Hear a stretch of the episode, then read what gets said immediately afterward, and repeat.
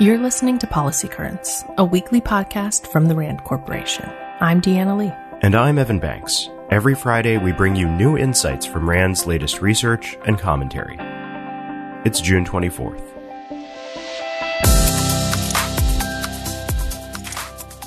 Between June 2020 and May 2021, more than 100,000 Americans died from a drug overdose.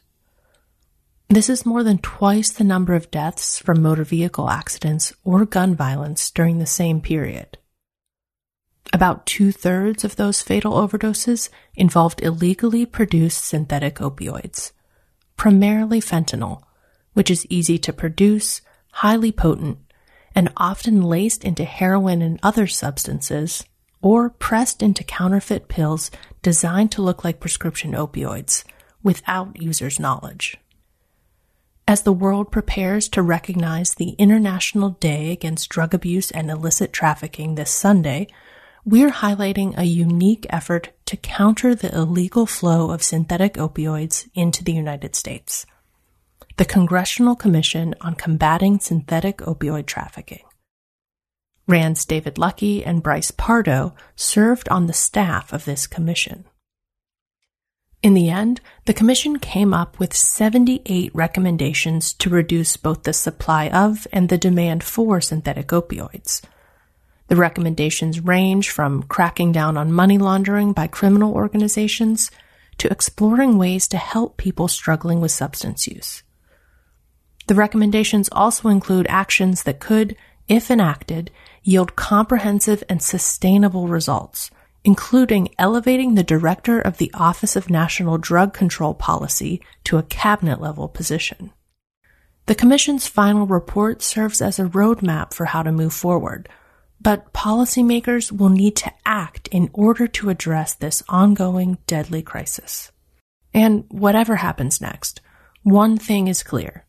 A comprehensive approach is necessary. Because synthetic opioids touch every policy domain they're a national security problem and a homeland security problem because most of these drugs enter the U.S. through Mexico, and China supplies a large portion of the necessary chemicals to make them.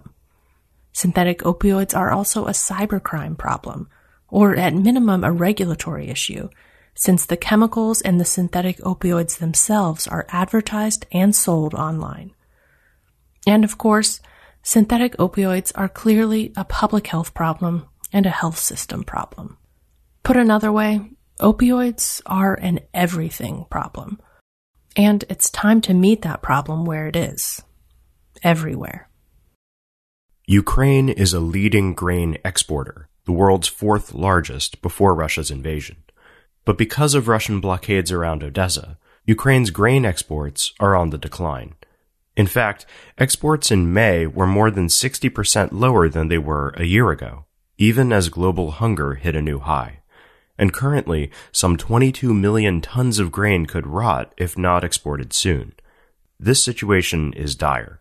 It's preventing grain from reaching populations who need it most and risking famine in poor countries. It's worth noting that Russian President Vladimir Putin has claimed that Russia is ready to support the transit of these goods. But if such an agreement cannot be quickly negotiated, then how might the international community respond? RAND experts say that the navies of willing nations could escort grain shipments between ports around Odessa and the Turkish Straits. Such a mission could even be completed without Russian cooperation, and at what might be an acceptable risk.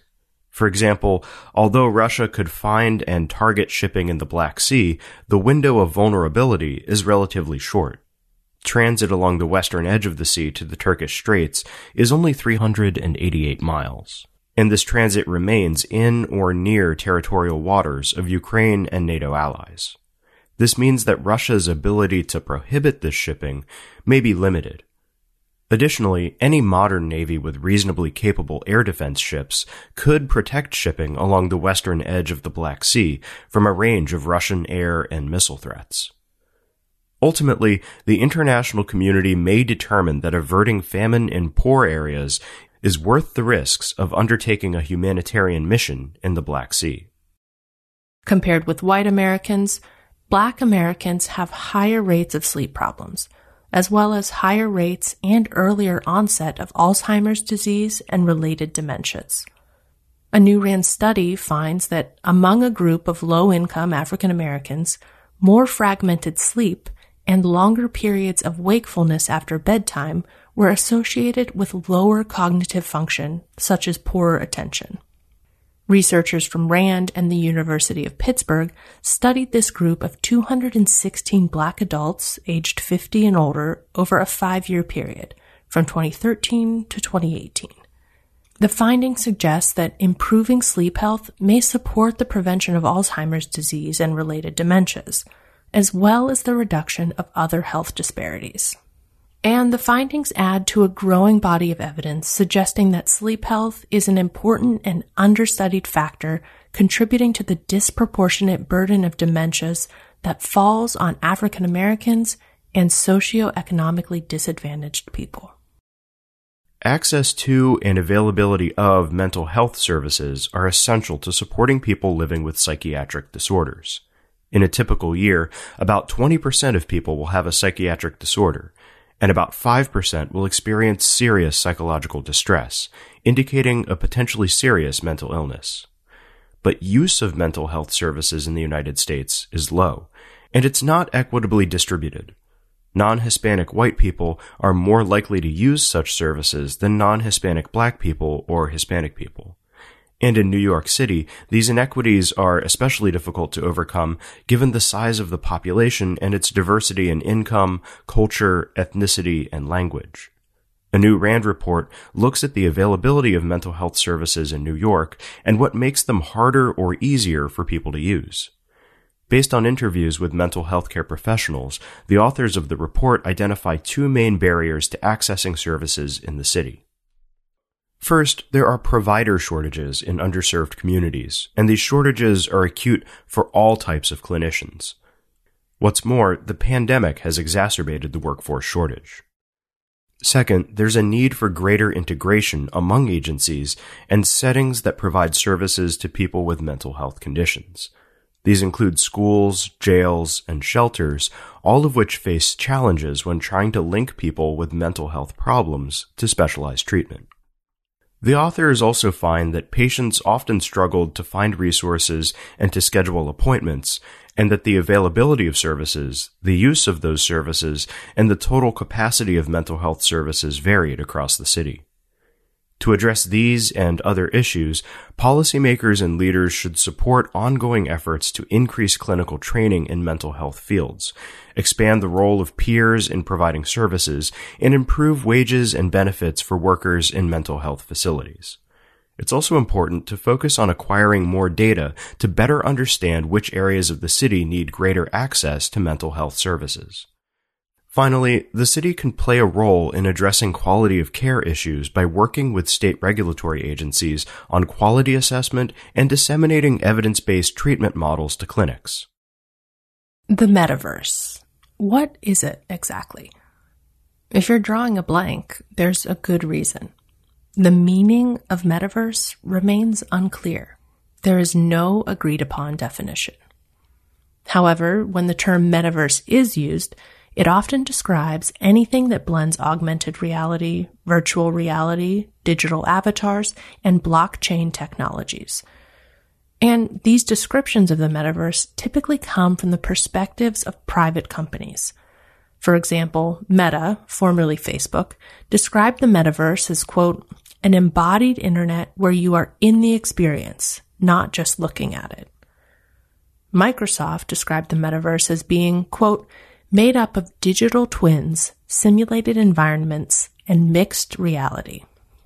So, while there are certainly some common themes among these and other descriptions, a standard, concise, and coherent definition of what the metaverse is and isn't is still lacking.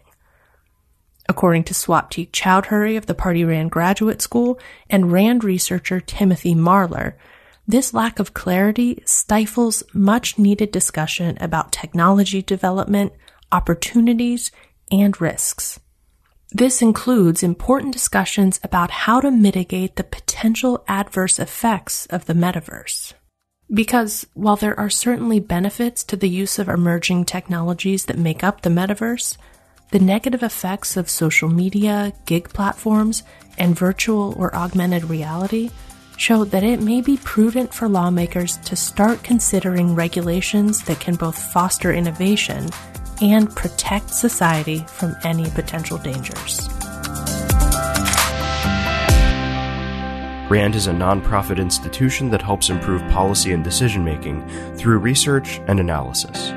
For more on today's episode, check the show notes at rand.org slash podcast. We're off next week, but we'll be back in your feed on July 8th. See you then.